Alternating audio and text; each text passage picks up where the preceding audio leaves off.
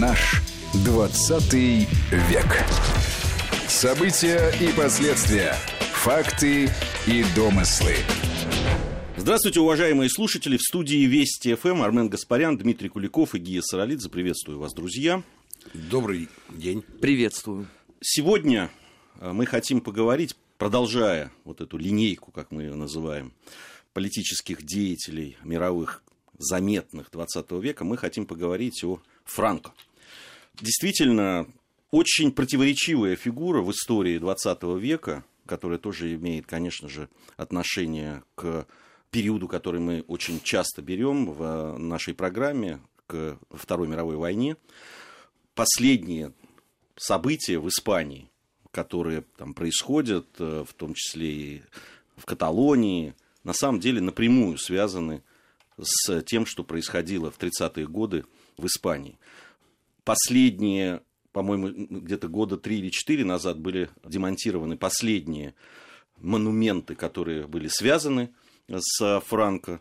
Сейчас, насколько я знаю, его эксгумировали и захоронили там, где покоилась его мать. Вообще фигура, о которой с одной стороны, очень много, в том числе и в советское время, говорили, упоминали. При этом очень мало каких-то деталей и фактов из того, про его правление э, были известны. Поэтому мне кажется, что этот разговор будет интересен, да и нам самим, наверное, тоже, потому что, готовясь к этой программе, я, лично я очень много узнал того, чего не знал. Давай начнем, Дим, с тебя, как всегда, вот с такой оценки не фигуры там, э, наверное, Франка, конкретной да, его политической оценки, а все-таки с того, что эта фигура означала, что она символизировала собой в то время? Ну, она вполне исторична. Понимаешь, дело не в том, э, что в то время, это можно отдельно поговорить, что э, как бы ситуативно Франко собой символизировал, а процессуально, с точки зрения исторических процессов, то это вполне все вкладывается в дилемму революция-контрреволюция. Вот, потому что в 1931 году в Испании произошла, в общем-то, довольно мирная э, революция, была свергнута монархия, большие преобразования начались сверхинтенсивные, вообще там, ну, соотносимые с тем, что происходило во время буржуазной революции во Франции, соотносимые с тем, что у нас происходило в начале 20-х годов, да, буквально в логике предыдущие разрушим до основания – а затем, да, поэтому процесс разрушений внутри испанского общества традиционных устоев, связанных и с монархией, и с католической церковью, и с взаимоотношением Мадрида и э, Рима, Ватикана. Вот. Он был очень интенсивным или даже сверхинтенсивным. И в этой логике, конечно, путь возникновение сначала партии, испанская фаланга фалангистов, а потом путь э, франкистов, э, переворот 1936 года, начавшийся со слов «над всей Испанией безоблачное небо». Мы все это, кстати, помним с да, детства, да. Да, эту, эту фразу. Э, вполне укладывается в логику вот эта вот революция, контрреволюция. Да, поэтому это вполне себе символизирует часть исторических процессов. Ну, и здесь не побоюсь утверждать, что вот в гуманитарном знании вот эта фиксация революция, контрреволюция, это одно из немногих, ну, там, законов, что ли, да, общественного бытия, потому что мы не знаем ни одной революции значимого масштаба вот, в истории, за которой бы не следовала та или иная контрреволюция. Поэтому в этом смысле Франко был просто символом и движущей силой этой контрреволюции. Введение диктатуры, к которому он стремился, да, и можно, наверное, сказать и сейчас, что это все-таки, конечно, была фашистская диктатура. Здесь эм, двух толкований с моей точки зрения быть не может. Вот, введение диктатуры – это реакция значительной части испанского общества на те преобразования, которые республиканцы делали. Вообще, гражданская война в Испании, на мой взгляд, еще недоизученная и недооцененная ситуация, потому что в связи с ней нужно рассматривать весь узел международных отношений, который вокруг нее завязывался.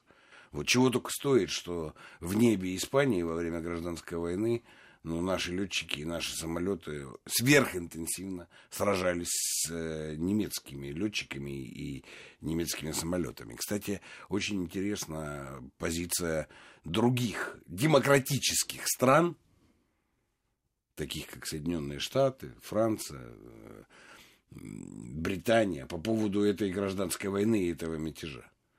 Вот. Я хочу напомнить, что вообще вся идеология демократии возникла ведь при Вильсоне, и как идеология, да, когда э, вдруг стало понятно, что Первая мировая война не, неизвестно за что ведется. Для всех народов это стало непонятно. И тогда в Америке появилось 14 пунктов Вильсона, которые на сейчас посмотреть, то это одно и то же. За права человека, за демократию, за свободу всех э, во всем мире. За это Соединенные Штаты вступили еще в Первую мировую войну. Но вот эта концепция как-то на ситуацию в Испании абсолютно не распространялась. Те, кто там сражался за республиканцев и за демократов, вот вообще-то это был Советский Союз плюс добровольцы со, ну, со всего мира. А вот э, под концепцией якобы нейтралитета, почему, кстати, они стали все нейтральными? Все демократии стали вдруг нейтральными. Понимаешь, когда с одной стороны диктатор рвется к власти, а с другой стороны республиканцы, демократы, парламентская форма организации. Но почему-то буржуазные демократии стали нейтральными в этот момент. Почему, интересно? А куда делись тогда еще все ценности, ну, все идеологические предпочтения? Они куда-то исчезли. Абсолютно.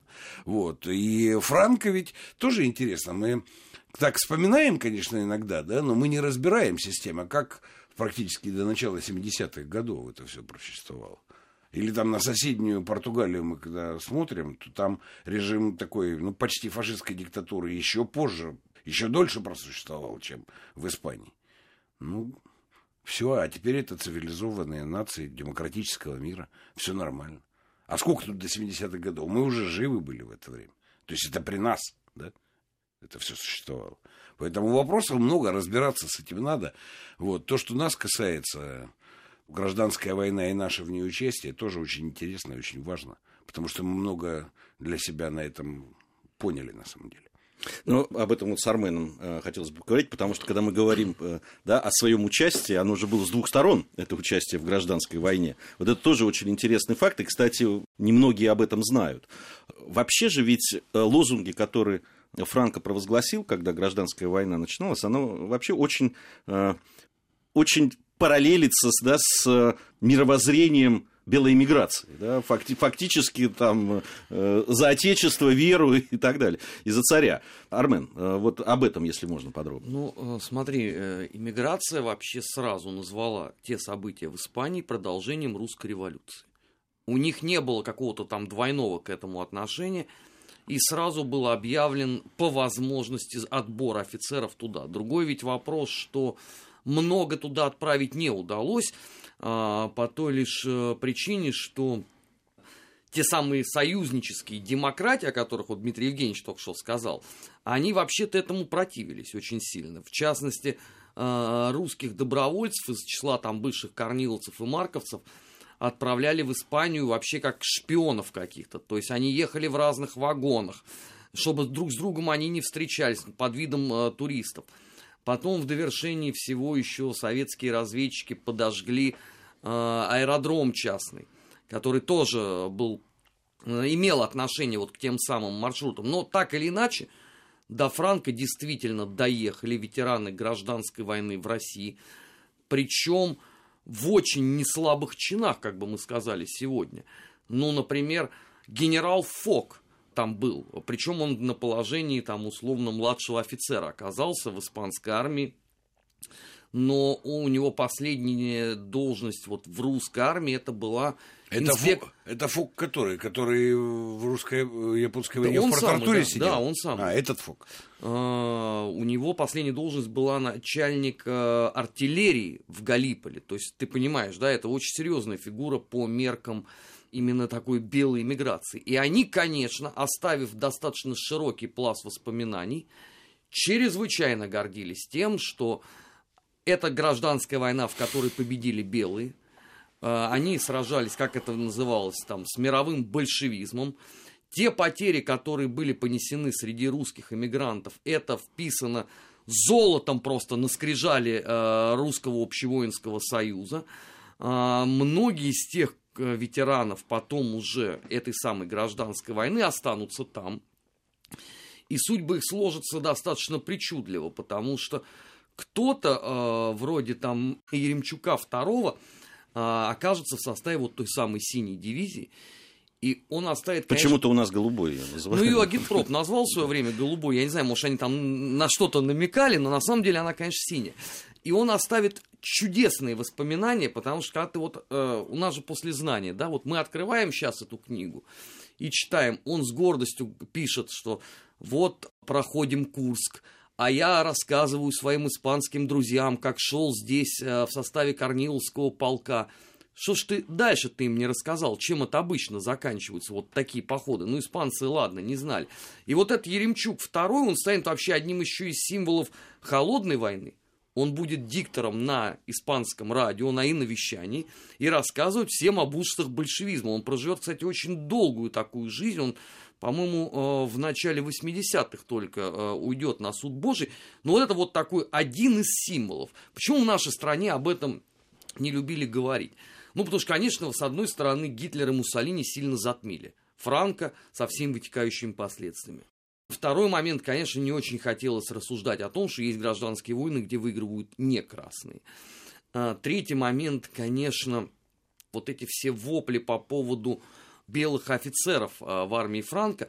Но и четвертый момент, хотя на самом деле он с этой точки зрения является основным – события те совпали с началом вот этого широкого террора 37-38 год. И у нас просто многие даже не в курсе, но некоторые наши военные спецы, они прямиком из Испании отправились вот сразу туда вот как это принято называть у журнала «Огонек», в расстрельные подвалы. В частности, комиссар э, государственной безопасности Григорий Сыроежкин. Вот вообще причудливо сложилась э, судьба, да, вот он всю жизнь свою сознательную, он 16 лет, он боролся против белых, его не взяло ничего, и в результате, по итогам вот этих вот событий, его еще и расстреливают. Поэтому, конечно, об этом э, говорить, мягко говоря, не очень хотелось. У нас ведь вообще именно об участии даже испанцев во Второй мировой войне, широком таком, да, знании общественного, нету.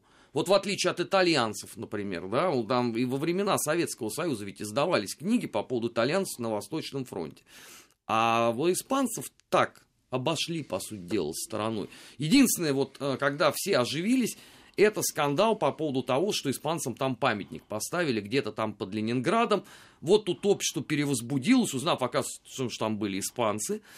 И тем более, что им стоит памятник. Хотя, опять же, вот если так брать широкое понятие русской иммиграции и Испания, и вот франкистский режим, то здесь, конечно, увлекательнейших сюжетов наберется на 10 программ. Ну, знаете, там, с, возвращаясь к самому Франко, ведь э, там тоже очень есть много каких-то загадок, тайн, мифов вокруг этого имени, о которых э, не принято э, было говорить. Например, о его происхождении. Да, там при, принято считать, что он потомок Маран. Это евреи, как у нас называют, выкресты, да, принявшие христианство. Фюрер так не считал, я тебе сразу могу Ты знаешь, сказать. фюрер не считал, но тоже мало кто знает, что Франко всего один раз встречался с Гитлером. Это факт исторический. Да? Э, если, если вот так вот прослеживать сюда там советскую историографию, ощущение, что они были прям закадычные друзья. На самом деле они встречались один раз, причем закончилось это достаточно скандально.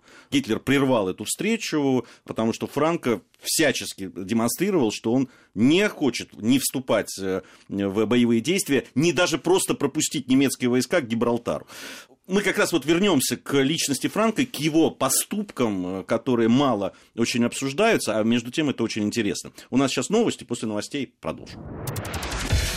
Наш 20 век.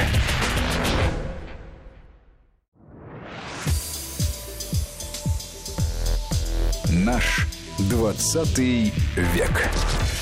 События и последствия. Факты и домыслы. Продолжаем нашу программу. В студии Вести ФМ Дмитрий Куликов, Армен Гаспарян и Гия Саралидзе. Сегодня мы говорим о Франко Каудильо, или вождь э, его называли, который десятилетиями правил э, в Испании. Кстати, э, после того, как они победили в гражданской Но он отошел войне... в тень в 73 году. В 73 а году. в 75-м умер. Вот мы договорились о его, да, таких достаточно... Ты вот сказал Каудильо, Да. вождь. Вот интересно, да? И опять же, параллели э, с нынешней Украиной. Лозунг был у него. Один вождь, один народ, одна партия.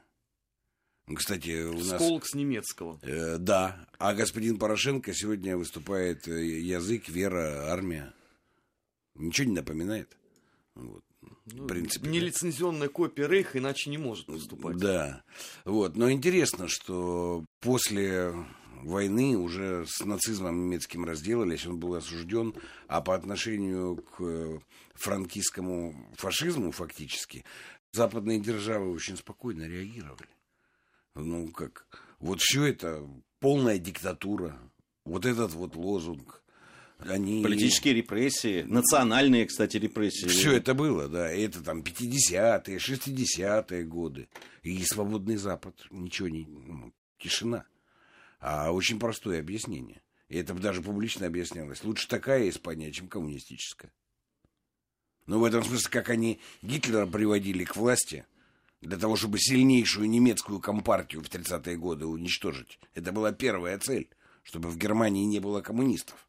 Потом к этому добавилось уже, чтобы в Германии не было и евреев, это уже от Гитлера, да? Но первая цель была простая, в Германии не должно быть коммунистов. В Испании может какой угодно быть диктаторский режим, главное, чтобы там не было коммунистов. И вообще наплевать на то, что одна партия, на то, что нет свобод. Это никого не волновало абсолютно. Устраивает. До 75 года.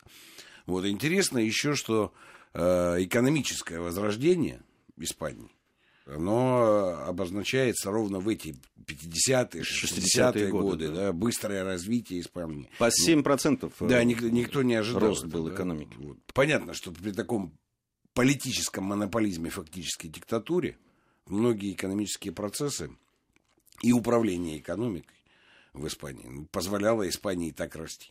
Да, и ну, многие испанцы до сих пор это вспоминают. Ну да, диктатор, но... Вспоминает. Очень, очень, очень любопытно, что вокруг имени э, Франка действительно до сих пор, э, несмотря на то, вот те факты, о которых я говорил, что разрушены памятники, э, и главный вот этот это кладбище, на котором и покоился Франко, перестало существовать, но при этом споры вокруг этой фигуры в Испании не прекращаются. Кстати, это во многом связано и с провинциями испанскими. В каких-то франкисты э, сильны, в каких-то по понятным причинам, как, допустим, в стране Басков или в Каталонии, там э, просто яростно ненавидят э, Франко. Но э, вернемся вот к его таким поступкам. Да? С одной стороны, он сделал все, чтобы Испания осталась нейтральной во Второй мировой войне.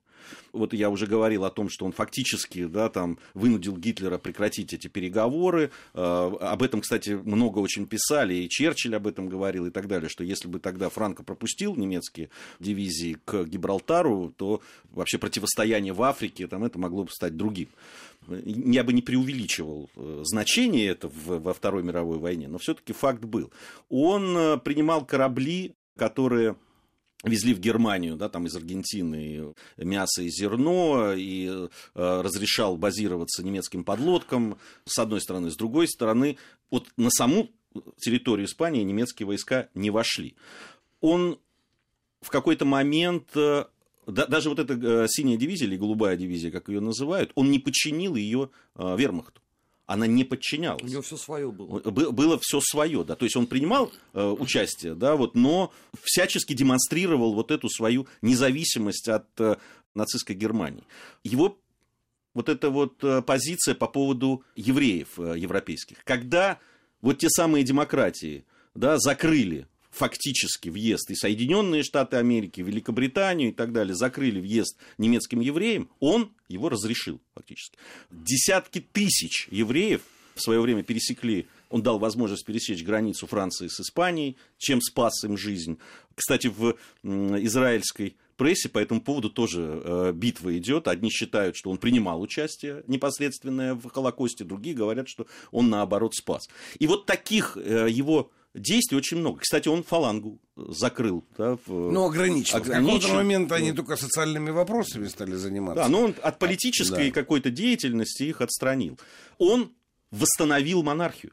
Он фактически вырастил, можно сказать, короля Испании. И э, сразу после его смерти монархия была восстановлена именно по его прямому указанию. Там. Вот такая противоречивая, в общем, фигура, которая дает возможность, кстати, и делать то, э, о чем ты говорил. Говорить о том, что, ну да, ну был диктатор, но вот были у него какие-то вещи, которые, э, может быть, и оправдывают то, что великие демократии, свет демократический так относился к этому это режиму. К, но это же к вопросу о ценностях. Это мы много раз с вами обсуждали, но я еще раз скажу.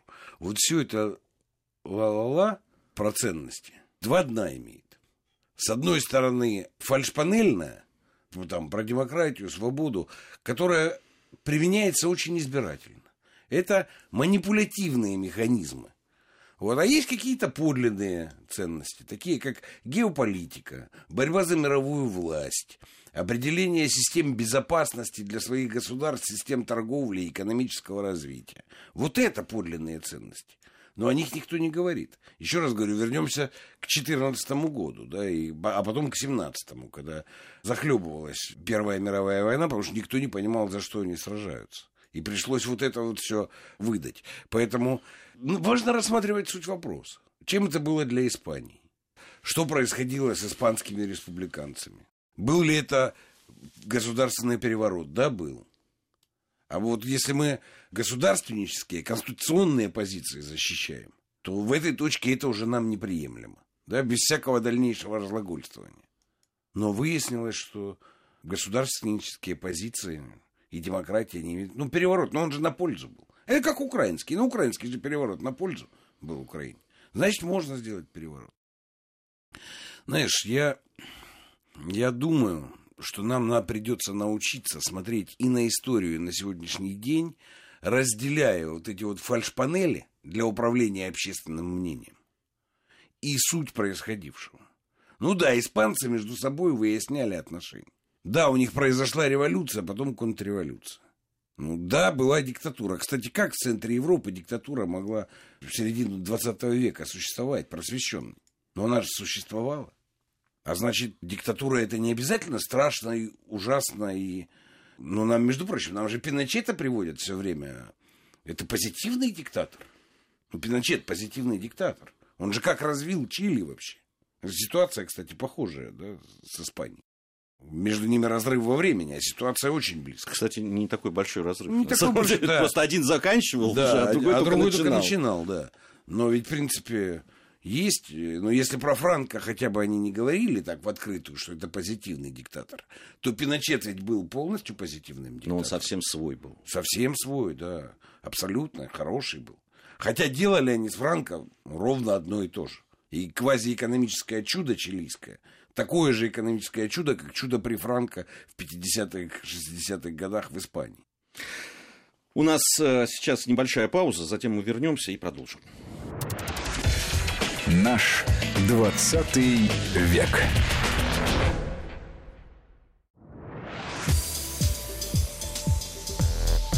Наш 20 век.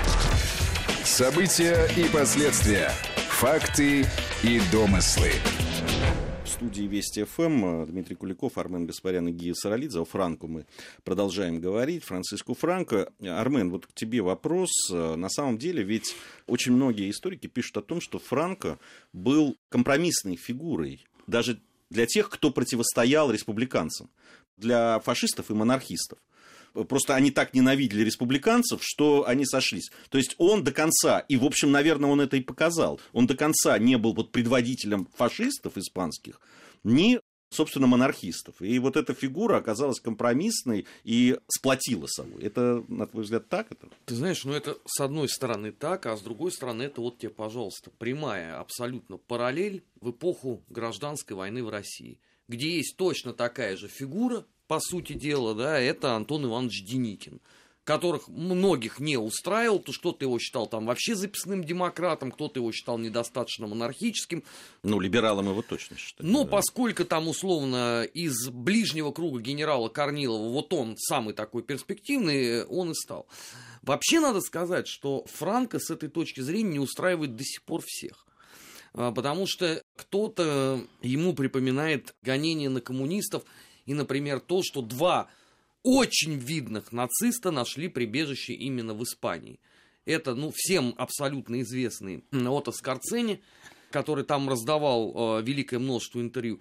И человек номер два с этой точки зрения Леон Дегрель. Если просто кто-то не знает, это лидер э, бельгийских националистов и человек, про которого Гитлер сказал, что если бы у меня был сын, я бы вот хотел бы, чтобы он был таким, как Дегрель. То есть, с одной стороны, да, ты вот как упомянул, он спасает евреев, с другой стороны, он дает возможность спастись, но таким, в общем, достаточно серьезным иконам национал-социализма мирового. И вот это вот а, его готовность условно пройти вот по этому тонкому лезвию, условно не обидеть ни одну из сторон, это, конечно, очень характерно для позиции Франка. Его за это критиковали тогда, а сегодня его критикуют за то, что вот он недостаточно а, ясно выражал свою позицию. Хотя не очень понятно, что вот правда под этим подразумевается. Он с какой стороны должен был ее обозначать максимально жестко? С точки зрения своей причастности условно к событиям Второй мировой войны, но он спас Испанию от много чего. С точки зрения а, условно какое-то а, отрицание тех ценностей западной демократии, которые вот сейчас называют общечеловеческими, ну, я не стал бы его за это критиковать. Вот правда. То, что говорят о том, что, и вот сегодня, да, у нас тоже это сравнение прозвучало, вот Пиночет был э, гораздо более радикальным. А почему Франко тогда должен быть гораздо более радикальным? Его, смотря с кем сравнивать. Мне кажется, что вот произошло ровно то, о чем мы э, тоже постоянно говорим в программах и на телевидении, и на радио – о том, что Франка выдергивают из эпохи. Его пытаются поместить сюда и сделать объектом ожесточенного спора условно в 2018 году. Ты вспомни даже вот прошлый год, волнение в Каталонии, и тут же в Мадриде начинают петь франкистские песни. Они же прекрасно понимали, какая тут же последует реакция вот там вот в Барселоне. Ну, понятно, это образ Франка, который всех раскалывает. Но Франк уже умер много-много лет назад ожесточенный спор продолжается. И еще вот я о чем хотел сказать, вот э, у нас прозвучало в программе о том, что она недостаточно изучена. Она у нас, к сожалению, недостаточно изучена, фигура Франка. Там в Испании стеллажи стоят. То, как у них описана гражданская война, Слушайте, ну у нас на таком уровне, если что и описали, то, наверное, только победоносное шествие советской власти. То, как испанцы оценили и одних, и других, то, с каким трепетом они относятся к этой памяти, то вообще какой восторг вызвало в Испании издание в России книги «Русские мигранты» у Франка и вот в этих интербригадах, я просто лично это знаю – это, конечно, о многом говорит. Слушай, вот, ну, знаешь, завидую. Вот, вот описали они гражданскую войну, описали, а и что это, это, это, да, это дало... Э, Нет, это э, другой вопрос. Вот это дало как раз вот понимание того, да, э, что это был за период в истории, его определенное отношение к этому. Понимаешь, приходят левые к власти в Испании, и они начинают разрушать памятники и, значит, эксгумировать тело бывшего Каудилью. Придут правые, да, там начнется какое-то другое движение. Начинается сепаратистское движение, да, там усиливается в Каталонии. в Каталонии. И, пожалуйста, тебе в других провинциях, ты понимаешь, я был в Севилье в тот момент, когда происходили демонстрации в Барселоне там, и, и по Каталонии. Практически во всех окнах и на балконах были вывешены флаги Испании вот эти самые гимны пелись по вечерам, собирались на площадях люди и пели вот те самые франки. Я даже э, франкистские, специ... франкистские да. да, песни там и так далее. Оно продолжает, как бы не изучена, она продолжает раскалывать общество. Это к вопросу, кстати, о том, что только мы такие, только мы не можем прийти там, к взаимному пониманию в оценке каких-то персон. Нет. Нет, это, это это, это были очень сложные времена с очень сложными процессами, которые да, одни говорят о том, что да, он спас Испанию от э, Второй мировой войны, от этого поражения. Он, значит, не пошел на э, полный союз с Гитлером. Другие говорят э, другие вещи. И у всех есть свои аргументы. Это же так, да, Дим, согласись. Это так. А если еще учитывать, например, что после гражданской войны очень большое количество испанцев были эвакуированы в Советский Союз, и очень большое количество испанцев принимали участие в Великой Отечественной войне на нашей стране. Причем в самых разнообразных местах, там, вплоть, например, там, до партизанского отряда Дмитрия Медведева под Ровенщиной, да, куда высадились там, на парашютах целая группа испанцев с ними. И там, в принципе, знаешь, против бандеровцев они провели всю войну, в общем-то. Поэтому интересно же в фильме там «Легенда 17» испанские корни Харламова. Конечно, да, по- показаны. Да? У меня Вот. соседи были, п- дети испанских коммунистов жили Ну, прямо на вот, одной вот площадке. видишь, видишь, да. Поэтому, ну, есть и иммиграция такая, да. Кто-то из них вернулся, кто-то не смог вернуться, да. По-разному там все это складывалось.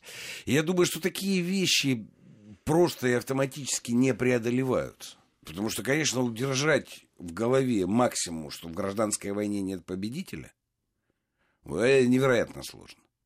Испания действительно, Армен прав, она в этом смысле там, ну, продвинутая страна, потому что они, конечно, очень важно сделали, опять же, при Франко, когда они этот мемориал, кладбище, на которое с одинаковыми почестями хранились и одни, и другие, и это было сделано при Франко.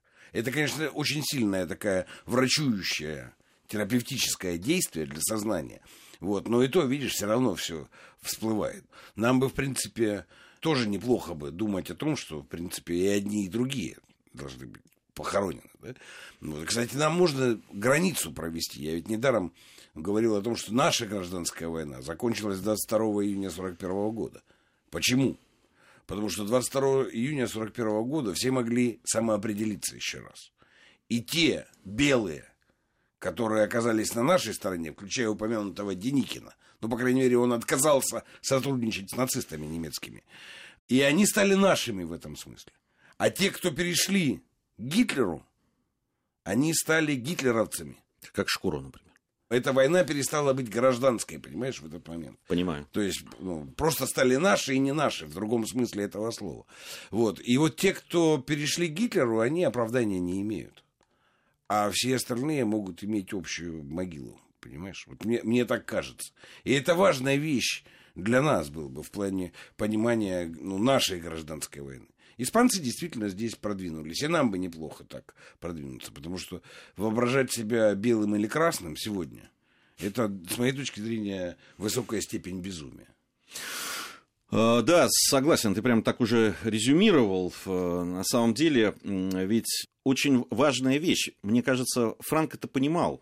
И он всегда говорил об этом, что главная его цель – сохранить единство Испании. Поэтому и лозунг такой был, и он все делал для этого. Ну, собственно, то, что, те проблемы, которые сейчас есть с басками там, и, или с каталонцами, во многом восходит к тому, когда он лишил их вообще любой автономии. Чем он очень сильно отличался даже от Муссолини? Э, Тем, что он всех жителей Испании, граждан Испании, воспринимал испанцами. Он говорит, ему все равно были, кто они были по национальности. Может быть, его и происхождение, вот это маранское, играло в этом роль. Но он действительно к этому относился и относился как к единой стране. И сейчас это дает возможность тем, кто выступает за целостность Испании, да, э, опираться на его фигуру. Вы можете сколько угодно да, перезахоронить, там, сделать... Это, кстати, тоже к нашим да, э, людям, которые там спорят по поводу того, надо Ленина там, да, из мавзолея вынести или не надо. Вы можете вынести его. Но только это ничего не считает. Они почему-то считают, что вот этот символический жест, он поставит точку, а он не поставит. Только длительный действительно то, о чем ты говоришь, Дима, длительный разговор, серьезный о том, что происходило, и какой-то в некоторой степени терапевтический разговор может действительно поставить точку. Никакие вот такие символические жесты, они, по-моему, наоборот, могут только расколоть общество. Армен, Да это так и есть. Давай честно скажем, у Франка перед глазами был уже опыт, как раскалывались государства. После Первой мировой войны. В том числе, кстати, ему же там и русские рассказали, чем это все закончилось. Да? Ведь у нас три лимитров образовались, а, Латвия, Литва, Эстония. А, Бессарабия русская ушла в Румынию и так далее. Конечно, Франко категорически этого не хотел, он сделал все возможное, чтобы этого не допустить.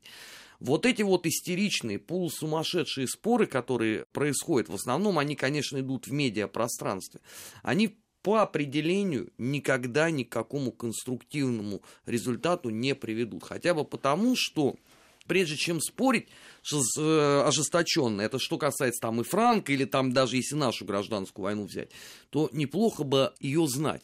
А проблема здесь, вот в нашем случае, состоит в том, что одни оперируют мифологией советских времен, а вторые, которые вдруг почему-то почувствовали себя такими записными корниловцами и марковцами, взяли абсолютно такую же мифологию эпохи русской миграции. И они никак не могут понять, что это абсолютный тупик, потому что и то, и другое от реальной гражданской войны несколько далече. Спасибо большое за этот разговор. Э, Дмитрий Куликов, Армен Гаспарян, Гия Саралидзе были в студии Вести ФМ. Надеюсь, что совсем скоро встретимся. Наш 20 век.